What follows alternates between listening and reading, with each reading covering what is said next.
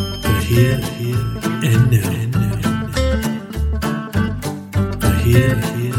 And now.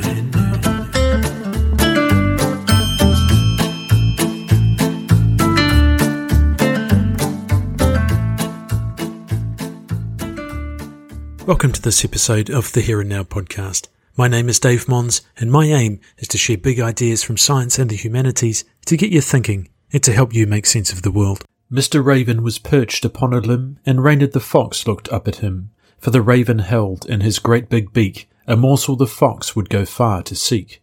Said the fox in admiring tones, My word, Sir Raven, you are a handsome bird. Such feathers! If you would only sing, the birds of these woods would call you king. The raven, who did not see the joke, forgot that his voice was just a croak. He opened his beak in his foolish pride, and down fell the morsel the fox had spied. Ha ha, said the fox, and now you see, you should not listen to flattery. Vanity, sir, is a horrid vice. I'm sure the lesson is worth the price. The lesson in this version of the classic Aesop fable of the fox and the raven is to be aware of vanity. However, we can forgive the raven for succumbing to the flattery of the fox, for, in this anthropomorphized iteration by John de La Fontaine, the raven was acting more like a human. Flattery works because we enjoy being complimented, we crave validation and desire acceptance, and we covet being revered. The recipient of such platitudes is often the last to notice the cunning ploys of the fox-like sycophant, but to the observer, the exchange sends aloft an unmistakable whiff.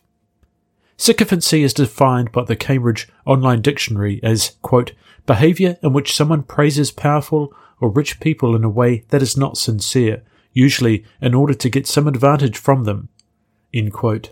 Another definition reads simply, a flattering parasite. Sycophancy requires a simple dyad, or two participants, an actor and a target. The word itself has an interesting etymology. It begins with Greek as a combination of the words sukon, meaning fig, and phanein, or to show. I'm sure my pronunciation is terrible. The word literally means revealer of figs. At that time in ancient Greece, the export of figs was forbidden, so to implicate someone in their black market trade was literally to reveal their figs. However, false accusations among rivals led to an informer being called a sycophant. The present day meaning of the word in the French and Greek languages still carries this definition, but in English, the word sycophant represents a more fascinating aspect of human behaviour. Sycophancy has a long history in art and literature. The classic literary figure Uriah Heep of Charles Dickens' 1850 work David Copperfield is perhaps the most famous example. However, sycophancy is often more subtle, ambiguous, and difficult to discern especially by the target. The American social psychologist Edward E. Jones was the first and perhaps most well known academic to study the psychology of sycophancy, but he utilized the term ingratiation to describe this facet of human behavior.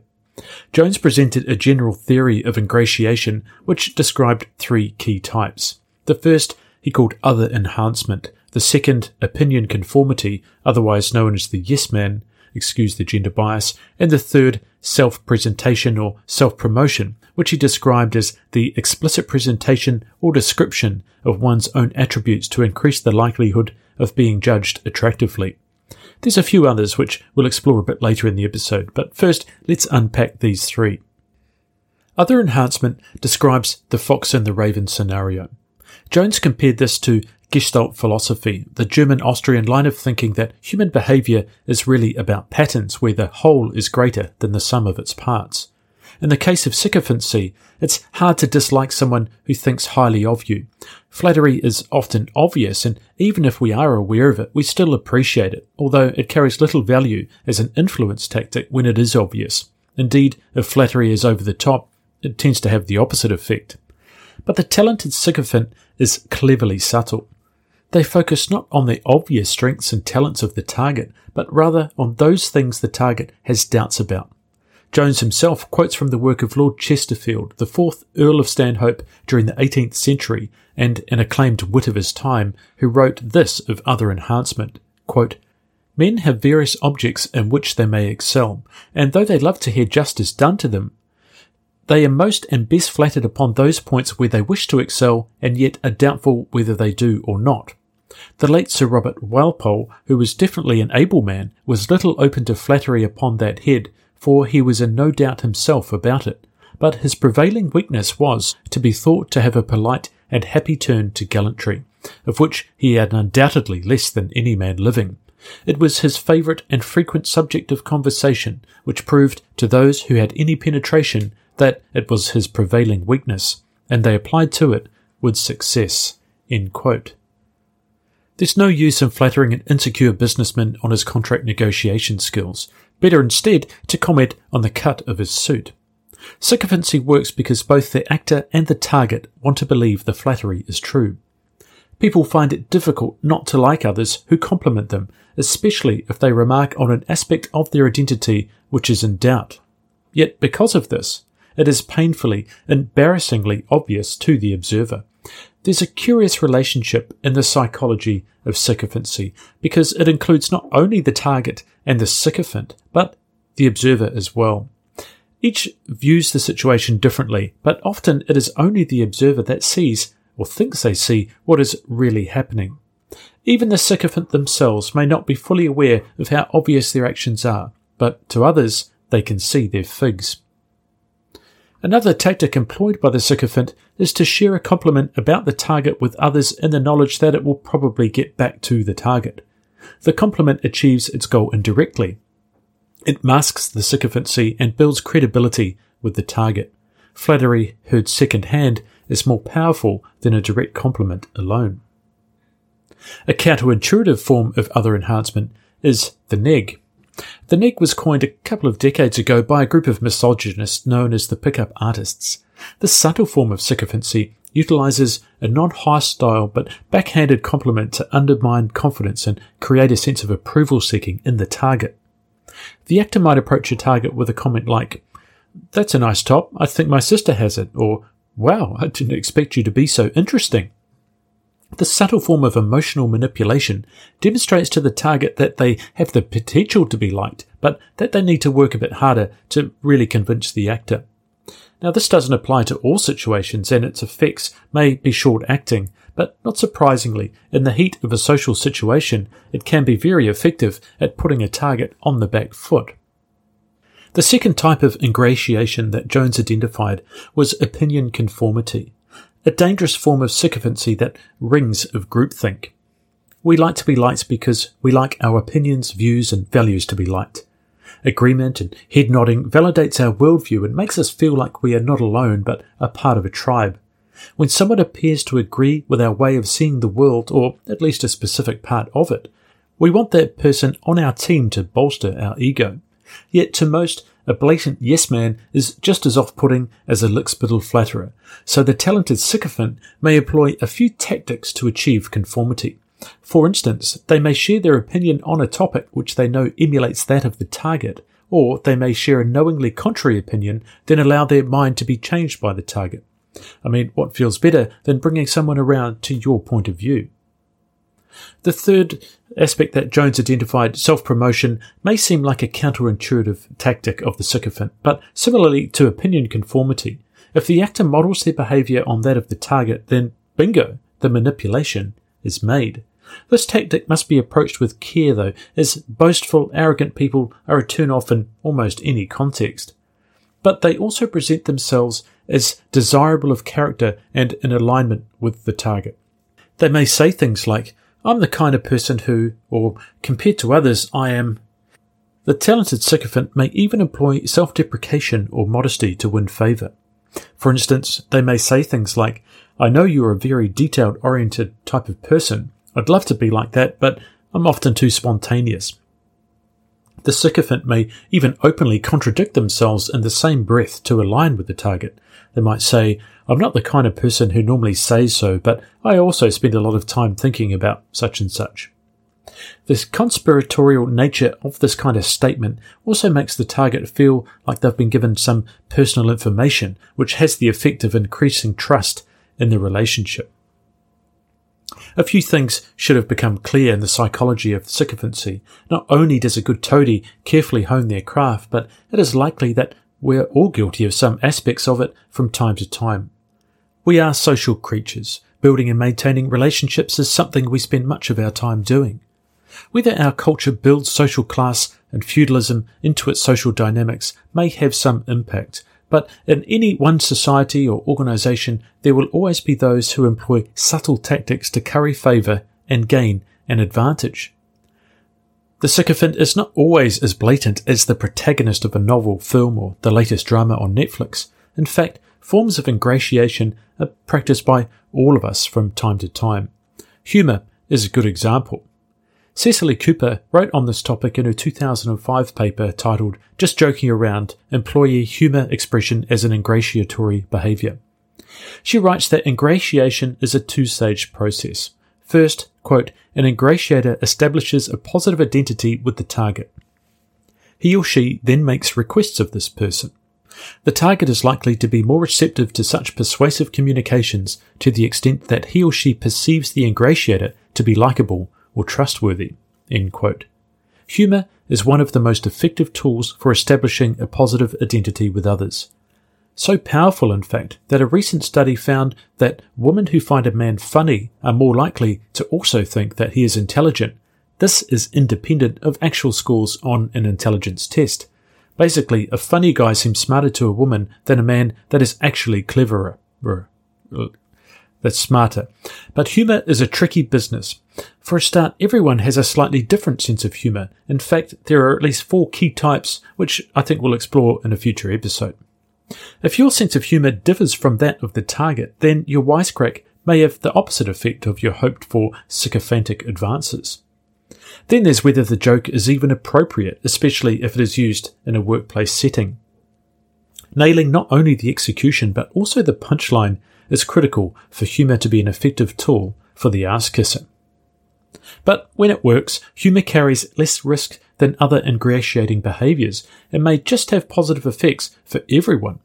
Cooper concludes that, quote, humour has the potential to ingratiate the individual expressing it to anyone who is privy to it, assuming they enjoy the humour. Thus, it may not present the same risks as other types of ingratiatory tactics for interpersonal relations and may even be effective in building social glue among work groups. Specifically, humour may be another means by which individuals can initiate positive emotional contagion.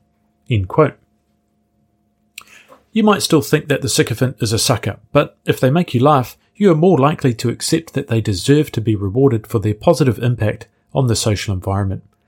It's hard not to like people who make us feel happy. True sycophancy is quite the talent. So far, we have discussed types of sycophancy and how they are used, but we haven't considered where they are used. The obvious application I've alluded to is in the workplace. Indeed, sycophancy or ingratiation, as the organizational psychologist might prefer it is labeled, is the most common environment in which that subordinate superior dyad exists. Yet there are others, Indeed, it may well be that virtually all interactions between people involve a form of power struggle where one either attempts to gain or maintain self-esteem. Actions and language which promote the individual's so-called self-promotion behaviors may be appeals for esteem and status that align with our perceived identity. While flattery, compliments, opinion conformity, and mirroring may be ways of currying favour and raising esteem by increasing our likability. And we don't just do this with our boss or a superior in some other context, we do it in almost all contexts. The essence of authenticity and being genuine, then, may be the absence of sycophancy, where we are truly being ourselves regardless of what it might mean for our social status, or basically what other people think of us. This may be true, it might not be, but this effect seems to emerge in a variety of social contexts. An important one is dating. Social rejection, particularly by a potential mate, is one of the most difficult forms of rejection. Now, one study found that people tend to react one of two ways when faced with rejection after a first date or an opening engagement on a dating platform. Men who experienced a mild rejection were less likely to engage in ingratiatory behaviors than men who experienced a harsh rejection. It was as though the greater the rejection, the more the men grovelled to somehow reclaim their manliness esteem.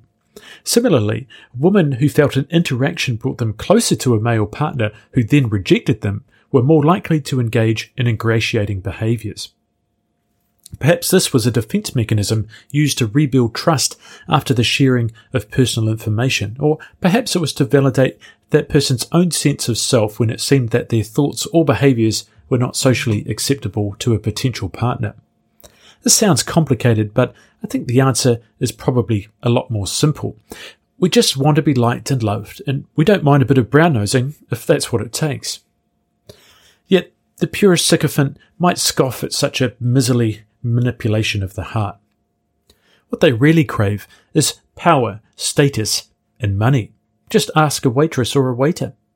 A study conducted by John Seiter in 2007 engaged two 22 year old female food servers in a Utah restaurant. They were instructed to compliment half of the patrons on their food choices after they ordered. The other half, they were to say nothing. After serving 92 couples, the results were clear. Those who were complimented tipped more than those who were not.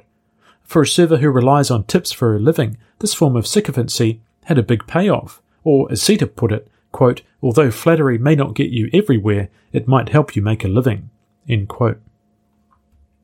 Despite the potential upsides to a bit of apple polishing, perhaps its biggest drawback is that it is often so obvious to others.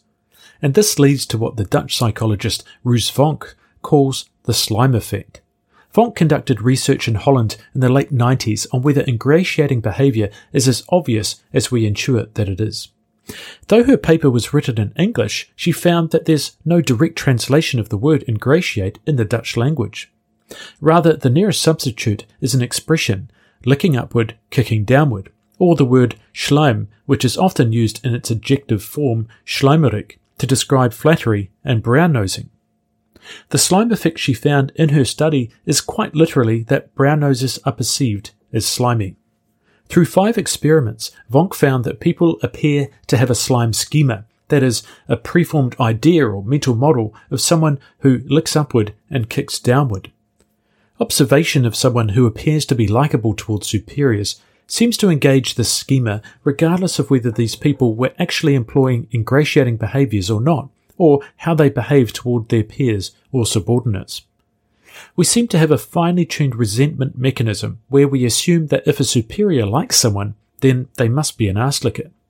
This is worth keeping in mind because those who you think are sycophants might just be good people who deserve their praise.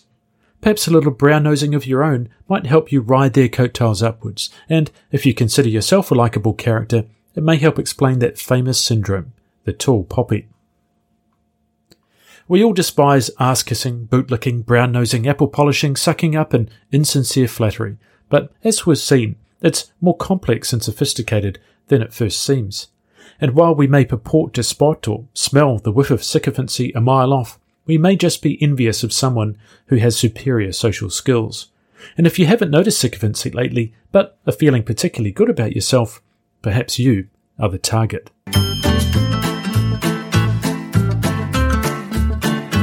Thanks for listening to this episode of the Here and Now podcast. You can find us on Facebook at the Here and Now podcast or Twitter at Here Now podcast. If you haven't already, please subscribe to keep up to date with all of the latest episodes. And if you want to support the podcast, you can find us on Patreon or leave a review at the Apple Podcasts app. You can reach out to me via the pages or email the here and now at gmail.com. Thanks for listening, and we'll see you next time.